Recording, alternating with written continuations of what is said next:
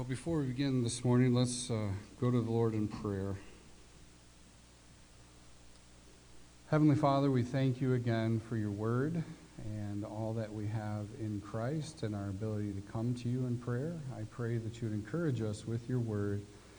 Uh, you use the book of James, which you have written uh, for our benefit. Help us to see what you have to say here towards the end of the book, and may it be an encouragement to us to more diligently uh, pray uh, throughout the circumstances of our lives, as well as pray for others uh, that we can uh, see your blessings on their lives and your working, and you be glorified through answering prayer. Please give us understanding of your word, and we ask these things in Jesus' name. Amen. Well, it's that time of year that uh, if you were a college student in many colleges, it was the final exam time. I, I know some schools do the, the end of the semester uh, in, in January, maybe the third week in January, but some schools, like the one that my daughter goes to up at Maranatha, it was exam time right before the semester break. So, final exam time is both a challenging and concerning time many times, but also uh, there's some measure of hope that the end is near, right? Well, we're at final exam time for the book of James. We are in chapter 5 and verse, verses 13 to 18. I mistakenly gave the wrong numbers for the bulletin, so if you're looking there, uh, it said chapter 3, I think. But we're in chapter 5, verses 13 to 18, and we're essentially seeing the final exam or the final test. If you remember, when we started the book of James, we talked about how this was a book that talked about the tests of a living faith. This is a book that discusses what genuine faith looks like and these various situations in life and circumstances or challenges reveal the genuineness of our faith or therefore the lack of the genuineness of the claimed faith.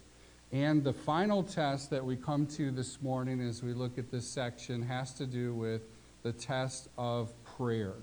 So we're going to read verses 13 to 18 and notice the theme here on prayer, which is the, essentially the final test, though there are a couple verses that we'll talk about, Lord willing, next week uh, at the conclusion of the book. But this is essentially the final test, and it's focused on the subject of prayer.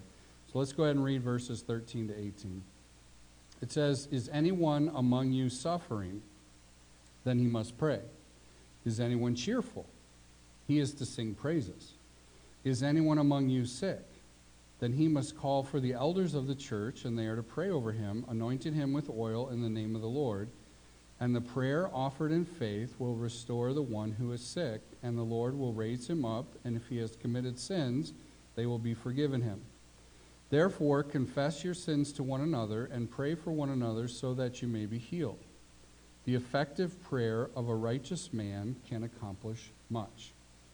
Elijah was a man with a nature like ours, and he prayed earnestly that it would not rain, and it did not rain on the earth for three years and six months.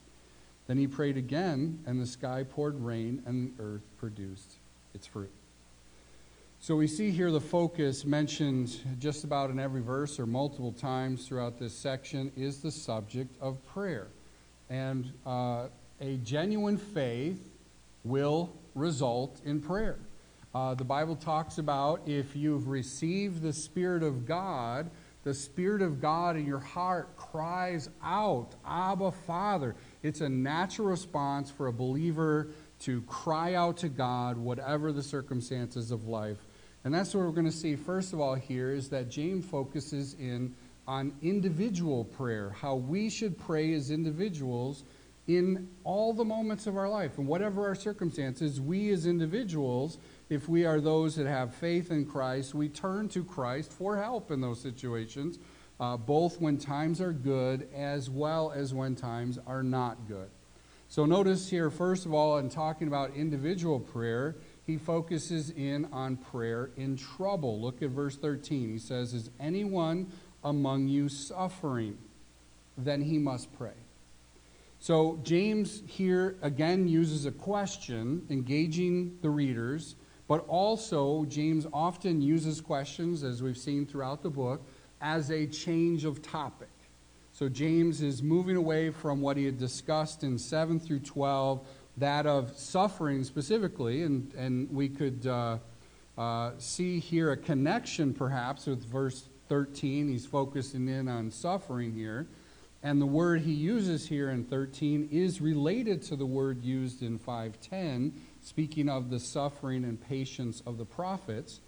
Um, but James is focusing here on praying in times of trouble. And notice he says to the audience, who's his audience? He says, among you. As we talked about, he's writing to various churches.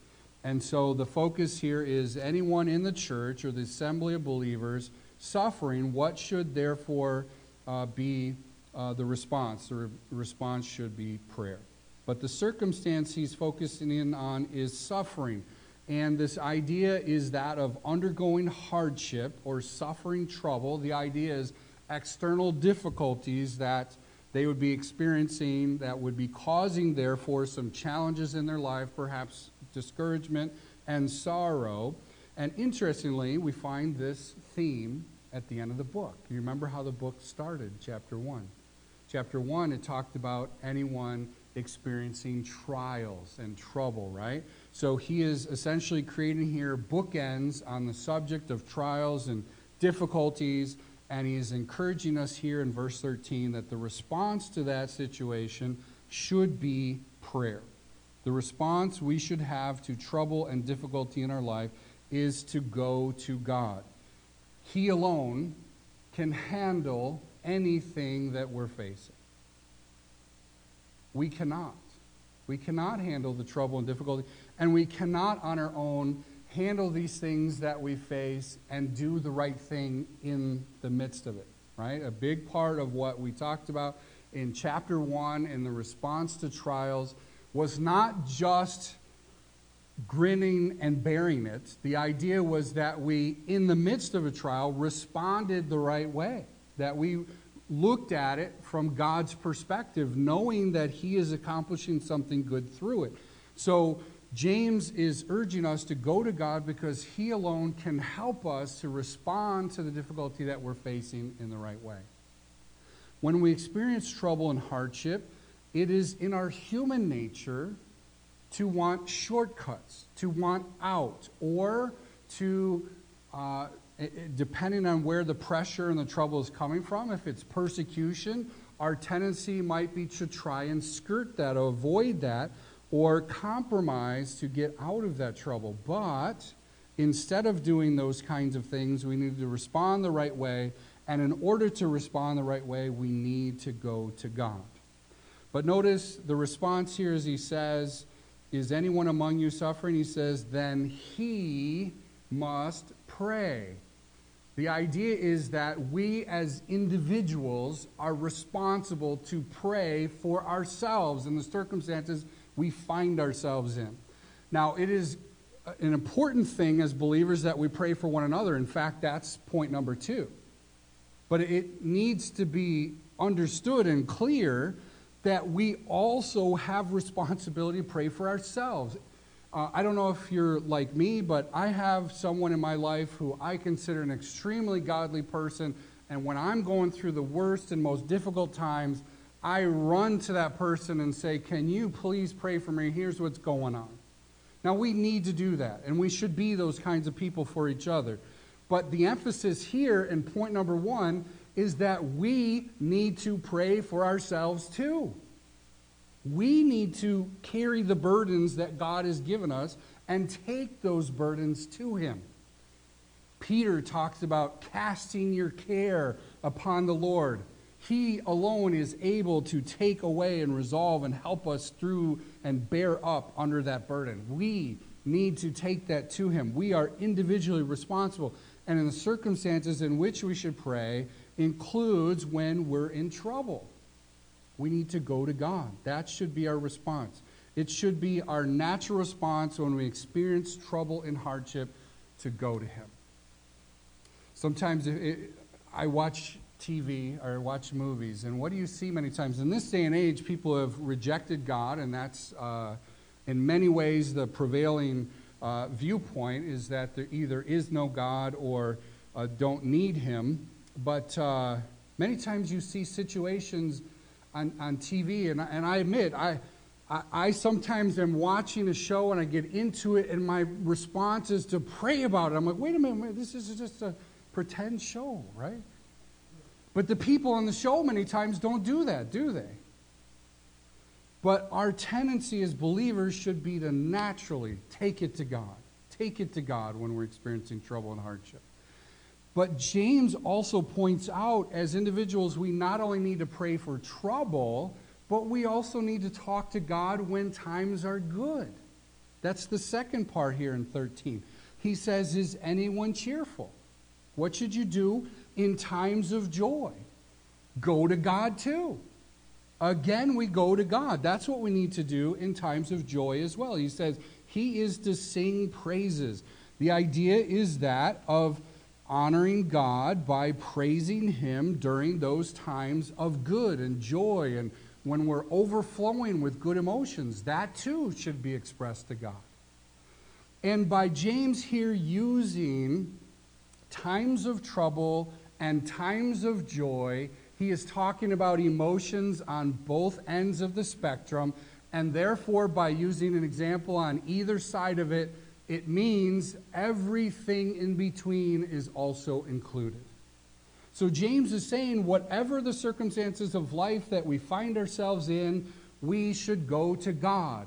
A true believer, one who has faith in Jesus Christ, recognizes our lives are His. So, whatever our circumstances, good or bad, difficult or easy, we go to God. We communicate with Him. It should be as natural to us as breathing.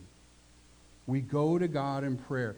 We express emotions to Him, whether good uh, or negative. Uh, we talk to God. We individually, though, need to communicate with Him. There's a responsibility for all of us as individuals, whether times are difficult or whether times are easy, we communicate with God. But notice also, not just individually do we go to God and uh, in times of trouble and difficulty, we also should pray. Uh, inter- we should intercede for other believers also. The idea of intercessory prayer is praying on behalf of someone else so that God would work for the benefit of another. So, as believers, we not only pray for ourselves and communicate to God about our individual circumstances, but we also should be mindful of one another in the circumstances in which we're going through and upholding one another in such circumstances. And James uses the situation here of sickness to be the occasion for prayer for other believers. Notice in verse 14, he says, Is anyone among you sick? Then he must call for the elders of the church, and they are to pray over him, anointing him with oil in the name of the Lord, and offer the, the, and the prayer offered in faith will restore the one who is sick, and the Lord will raise him up. And if he has committed sins, they will be forgiven him. Verse 16, therefore confess your sins to one another and pray for one another so that you may be healed. So the prayer the focus here is on the subject of the person who is sick. But the idea is that we pray for one another. We pray for those who are sick. And again, he uses a question to engage the audience. He's engaging the church here to draw them in. And he's explaining that we need to pray for one another, and particularly here is the concern of someone who is sick. The circumstance now is an internal problem. It's not just the pressures of the outside world, but this individual is weak or diseased. And the idea here as, as, you, as you read this is, is that of weakness or being bedridden, but not necessarily of somebody that has a life threatening illness. Notice it says that the individual is to call for the elders. The idea is they must be called to come to him or her because that person can't go to the assembly, can't go to those people to pray for them or to tell them about it. They must be called to come to pray for that individual. But I think in our day and age, and, and a certain religious group has taken this passage and assumed that this only has to do with those who are on their deathbed. But But do you see anywhere in here where it says the word death or dying? Certainly, that could be an application that would be appropriate. But the idea is simply somebody who's sick, somebody who's bedridden. And I think in our day and age, it's a little hard for us to appreciate the significance of it. In our day and age, at least my job, and I believe many of you have jobs that are similar, or, or had jobs that were similar, when you're sick, what do you do? You call in, say, I'm, I'm not going to be there today. And, and many people have jobs that you, you get so many sick days a year, right? Um, in, our, in our case, it's, it's, it's more than a week. It's, it's, uh, it's uh, actually 15 days of sick time that we have. It's, it's excessive, it's a lot. But if, if I get sick, I just stay home and I still get paid. It's not a significant risk to me. Now, in Bible days, the majority of people, if not all the people, if they did not work, they did not get paid. Survival required health. They had to be healthy to survive, to provide for their families. Many of them providing their own foods, taking care of the animals or the crops on their own farms, or um, whatever work they were doing to, to get income. If they didn't have health, they didn't have income. It was a very significant issue. So, the expectation here is that fellow believers are to pray for this kind of person, person who is sick, someone who is not well. They need uh, healing. And the encouragement is for intercessory prayer. You notice in verse 16, it, the principle is generalized that we are to pray for one another. He specifically mentions here calling for the elders in verse 14, but ultimately his point is a general one that we as fellow believers need to be praying for one another. We need to intercede for one another. In this case, he calls for the elders. What does that mean? It doesn't just mean the older people in the church. The word elder is another name for the office of pastor. So these are the pastors. There is a call for the pastors, the spiritual leaders of the congregation. They are to come and pray for this individual. But notice also, it describes uh, that they are to pray over this individual and anointing that individual with oil as well. Now, again, what, what does this mean? What is the significance of this? And the, the other example that we see in the New Testament of somebody being anointed with oil in a healing situation is Mark chapter 6 and verse 13 where it talks about individuals being anointed and healed. So the point is not that the oil itself has the power to heal. Notice verse 15. We're told the prayer offered in faith will restore the one who is sick, right? So the oil itself isn't medicinal and the oil itself isn't magic. But as we understand the use of anointing throughout the scripture, the basic idea is one who is anointed is one who is set apart. He is, uh, in some ways, set apart, and that setting apart is done by the work of the Spirit of God. If you, if you read about the, uh, the judges, it talks about how the Spirit of God came upon them. We, we read about the anointing of Saul, the king of Israel, and then David. And, and in the process, God's Spirit empowers them in a special way to carry on the function of the kingship in, in, in, the case of Saul and David.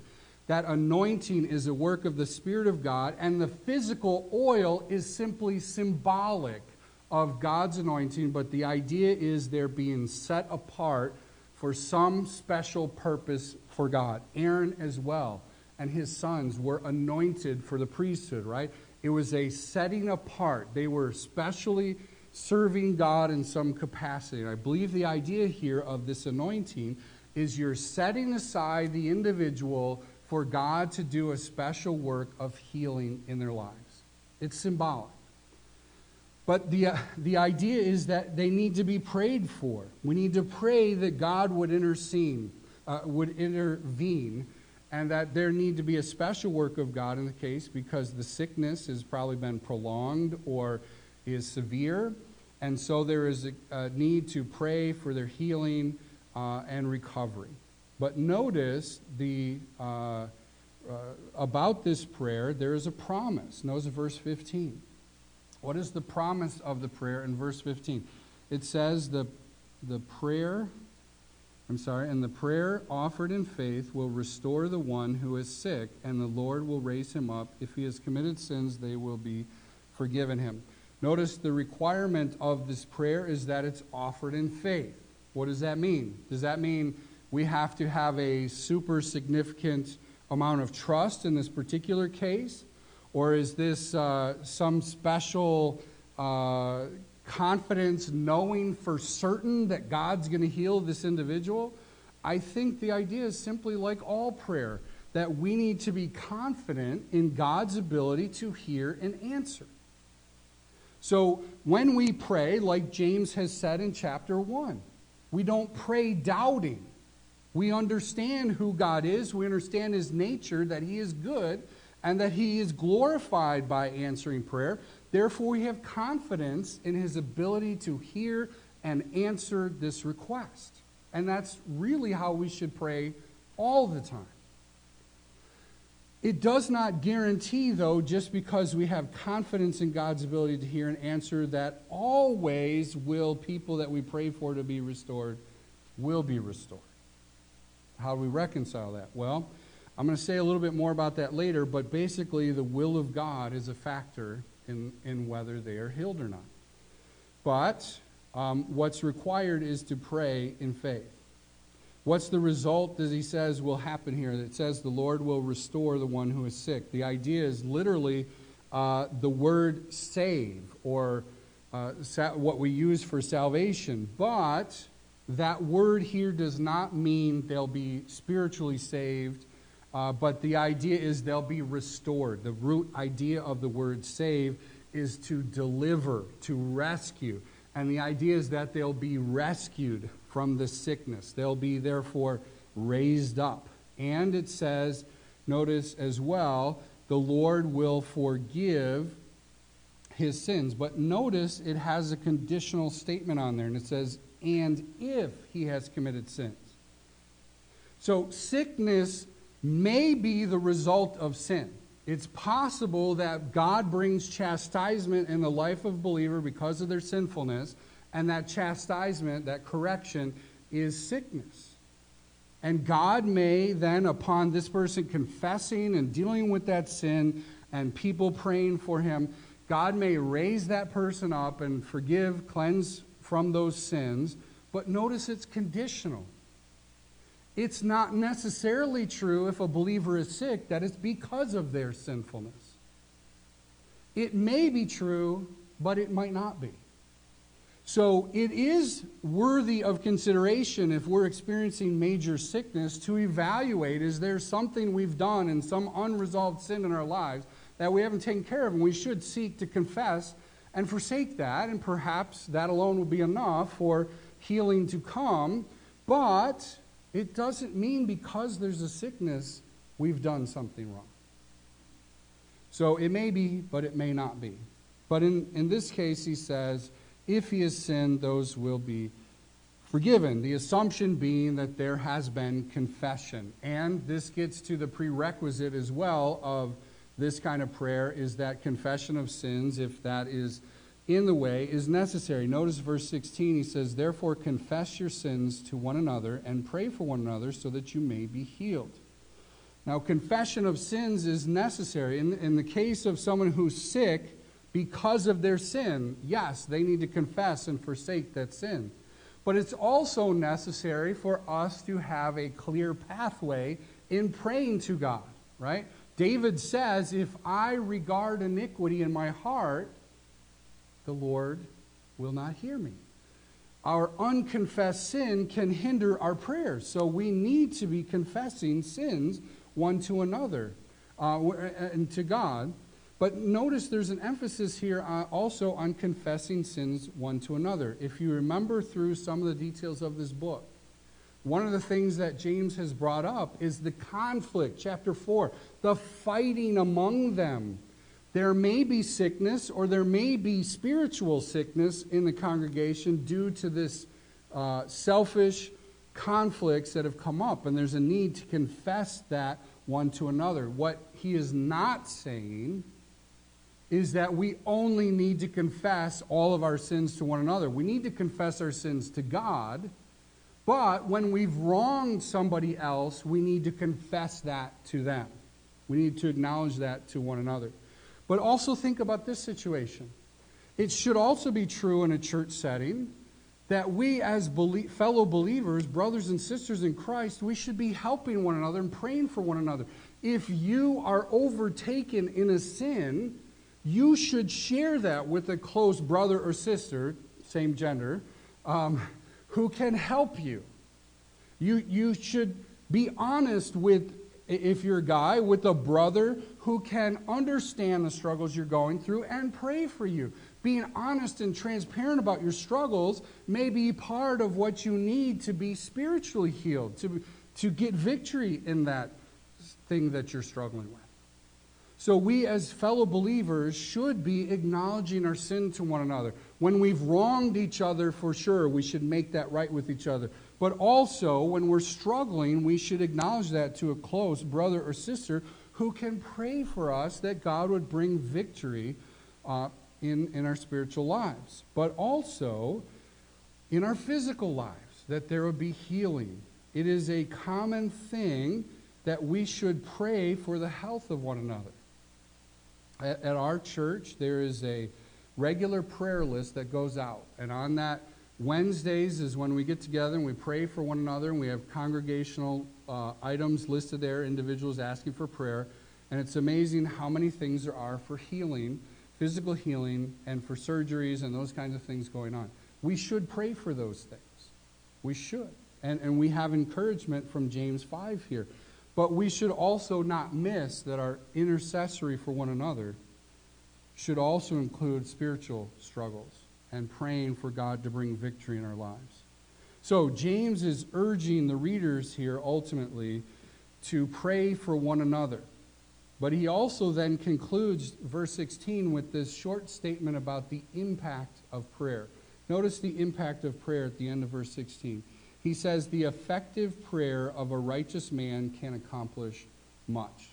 Uh, notice again, there are requirements. In this case, it's a righteous man. The idea is one who is justified before God. That is, you've confessed your sin, you've trusted Christ, you know him as your Lord and Savior. Therefore, the righteousness of Christ has been applied to you. Therefore, you're righteous. This is the idea here is an ordinary believer, not just the elders but an ordinary believer.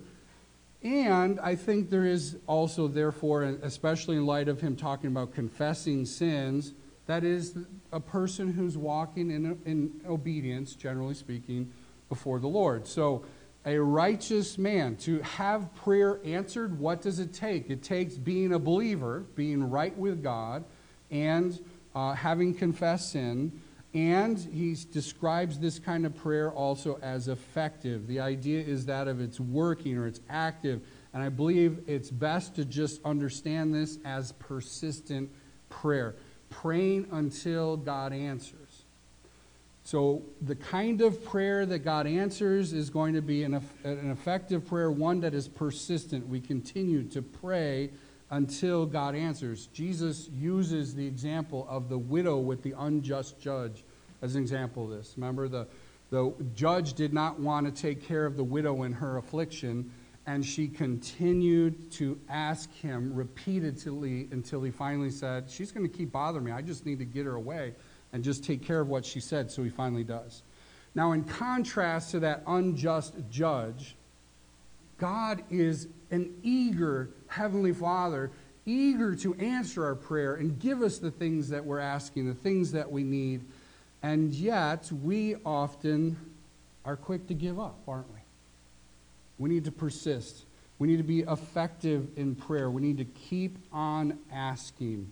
And what does he say will be the result of prayer? This kind of prayer. The result will be it accomplishes much. That is, uh, Many things are accomplished by this kind of prayer. There is a lot that can happen in response to this kind of prayer. And notice, though, it says uh, about this. The effective prayer of a righteous man can accomplish much. Again, there may be reasons why it doesn't. One, we may not we may have unconfessed sin. We may be asking, as James talks about in chapter 4, we may be asking for things that are completely contrary to God's will. But prayer can accomplish much, not because we are great or we're so eloquent or we know the beautiful, wonderful things to say, but because we're talking to the creator of the universe. And he can do all things that are consistent with his nature. And then James concludes this, I think, by using a powerful illustration about the impact of prayer. What can be accomplished through prayer? And he uses the example here of Elijah, verses 17 and 18. He says, Elijah was a man with a nature like ours, and he prayed earnestly that it would not rain, and it did not rain on the earth for three years and six months.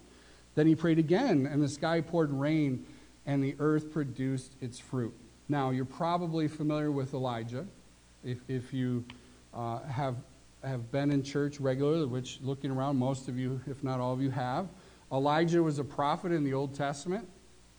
Elijah was someone who spoke boldly for the Lord, confronted kings uh, because of their sin. And we see Elijah cited as an example of prayer, this kind of prayer. But we look at Elijah and we say, well, you know, he's a biblical superhero, right? I mean, he was a prophet. I mean, he stood up to kings. But what does James say about him? His prayer wasn't answered because he was a superhero. His prayer and his praying came from a man. Just like you and me. That's what he says. Verse 17 Elijah was a man with a nature like ours. Just because he was a prophet didn't give him some higher level access that n- normal human beings don't have. He was a man like us. What's the point? You can pray, and God can do things like this in your prayers as well. That's the idea. And he says, what, what happened with Elijah's prayer? What, what kind of prayer was this? Well, he says it was an earnest prayer. And uh, the idea here is literally, this is, uh, I, I, believe, a Hebrewism brought over to the Greek. Essentially, it says he prayed earnestly. That's a translation, but the literal uh, use of the word is praying, he prayed. And the idea is that of emphasis. And I believe the point is that of intensity, or earnest is a good translation. He earnestly prayed, he sincerely, intensely prayed for this. And what, were, what was the specific request he asked for and the results? We see the request of what he asked for was that it would not rain, and the result was that it didn't. And he asked that it would rain, and it did. Now, if, if you had an outside wedding reception, you may have prayed on one day that it wouldn't rain. Have you had that? Have you experienced that? Maybe a, a child or your own wedding, right? We, we've prayed for it not to rain, right? Um, and there's times where God does answer those kind of prayers. But notice about Elijah, he didn't just pray that it would not rain. What, what does it say? It says he prayed that it would not rain, and it did not rain for three and a half years. It's a drought. It also says he prayed again that it would rain, and notice it says the sky poured rain. Think there's an emphasis there on purpose. It poured rain, and the earth, as a result of it, produced fruit again because there had been a famine, and he prayed. Now, I realize I'm dealing with a congregation here that's very familiar with Elijah. So you may have some reservations about applying Elijah to yourself, right? That your prayers can be answered in significant and dramatic ways like Elijah. Well, you might be saying um, Elijah was a prophet, right? He, uh, he was a prophet. So uh, I think James has already pointed out that's not a valid comparison. Elijah and the basis of him praying was that he was a man. He was a believer in the Lord, and that was the basis of him praying. And we too, as fellow believers, can pray and seek the Lord. Well, but you might also say, if you know the account, you might also say, well, God said it wasn't going to rain, or God said it was going to rain. So Elijah knew that God was going to do that. So it's easy to pray for that because God already said it would. He knew it was God's will. Well, it's true that Elijah had specific, unique knowledge of a specific plan of God. But think with me about that he still had to pray for it. He, he could have said, Well, God's, God's going to make it rain, and so, well, okay, it's time. No, he still needed to pray. Even though he knew that was God's will, he still needed to pray. And he still needed to pray earnestly. We also have the revealed Word of God, do we not? We don't know what's going to happen tomorrow. We don't know for sure whether it's going to snow, whether it's going to rain. But a basis of our prayer is God's word too. Elijah's prayer was based on revelation of God. And we have the revelation of God, do we not? The same basis of his prayer is the basis of our prayer. Now, we don't necessarily have specific knowledge about certain human events. But we do, we do know, based on the scriptures, things like God will never leave or forsake his children. Does that mean we don't need to pray for him to protect us in different situations? We do. The basis of our confidence in God answering the prayer is based on what he's already revealed, just like Elijah. Do we know that God is working to send laborers into his harvest? Is he going to send people out to share the gospel and reach people around the world? Yes. But we need to pray for that. Prayer is God's appointed means to do much of the work he's planning to do. And we need to be involved in that work, and our work is to pray. Now, in conclusion, I'll just draw together, I think, a few elements to explain how God answers prayer and what's involved based on what we see here in James. I think, number one, what we saw is it takes a prayer of faith. We need to pray believing that God is able to do what we're asking. And as we understand, He also delights to do it. So prayer takes faith. I believe prayer also takes persistence. He says, Seek and you shall find, knock and, and it shall be opened to you, ask and you shall receive, right? But the idea is that of to continue asking, to keep on seeking, to keep on knocking. We need to be persistent in prayer.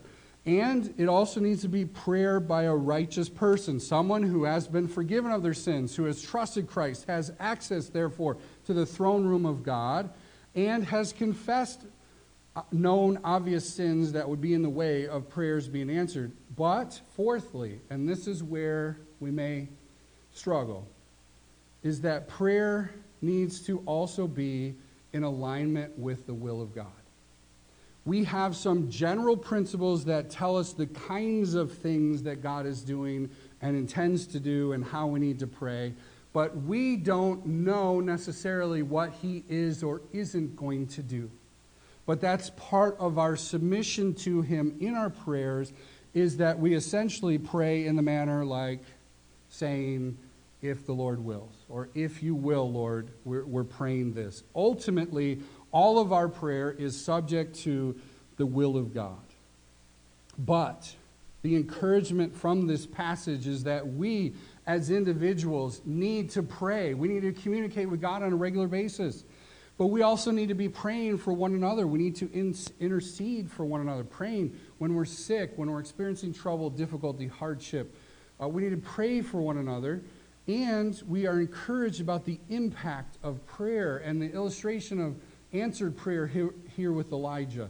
The, the purpose, the, the challenge of this passage is that we should pray and that we should pray frequently. Now, if we could for a moment just compare prayer to that of like a farmer sowing seed or planting crops. Imagine with me if a farmer had 100 acres of land set aside for the purpose of growing crops. They're plowed, and yet the farmer decides to only plant 10 acres worth of crops. What, what would you think about that farmer? They're lazy, they're wasteful, foolish, arrogant, right? Perhaps uh, that 10 is going to be enough and you don't need more. Isn't it true we could say we're like that farmer when it comes to our prayers? We need to be abundant in praying, scattering much seed, much prayer requests, many things, asking God, not just going through the daily routine of praying for the five or ten people on our list. We need to do that, and it's good to have lists, but we need to go beyond that.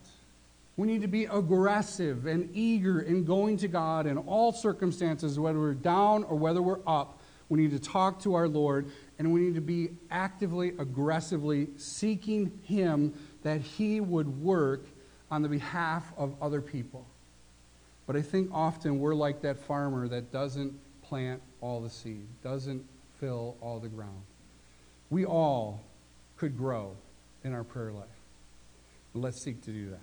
Let's pray. Heavenly Father, we thank you for the challenge here, this last test of prayer. Father, it's one of those things we could all beat ourselves up for easily because none of us are perfect and, and praying all the time like we should. Help us, Father, to grow. Help us to be more aggressive. Encourage our faith, Father. Many times I think that's it's a problem I face, and I believe others do as well.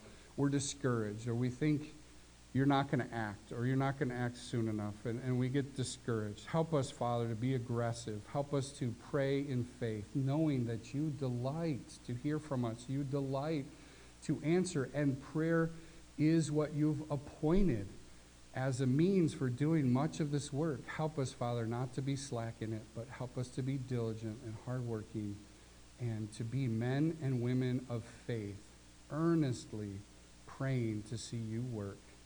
And we ask these things in Jesus' name. Amen.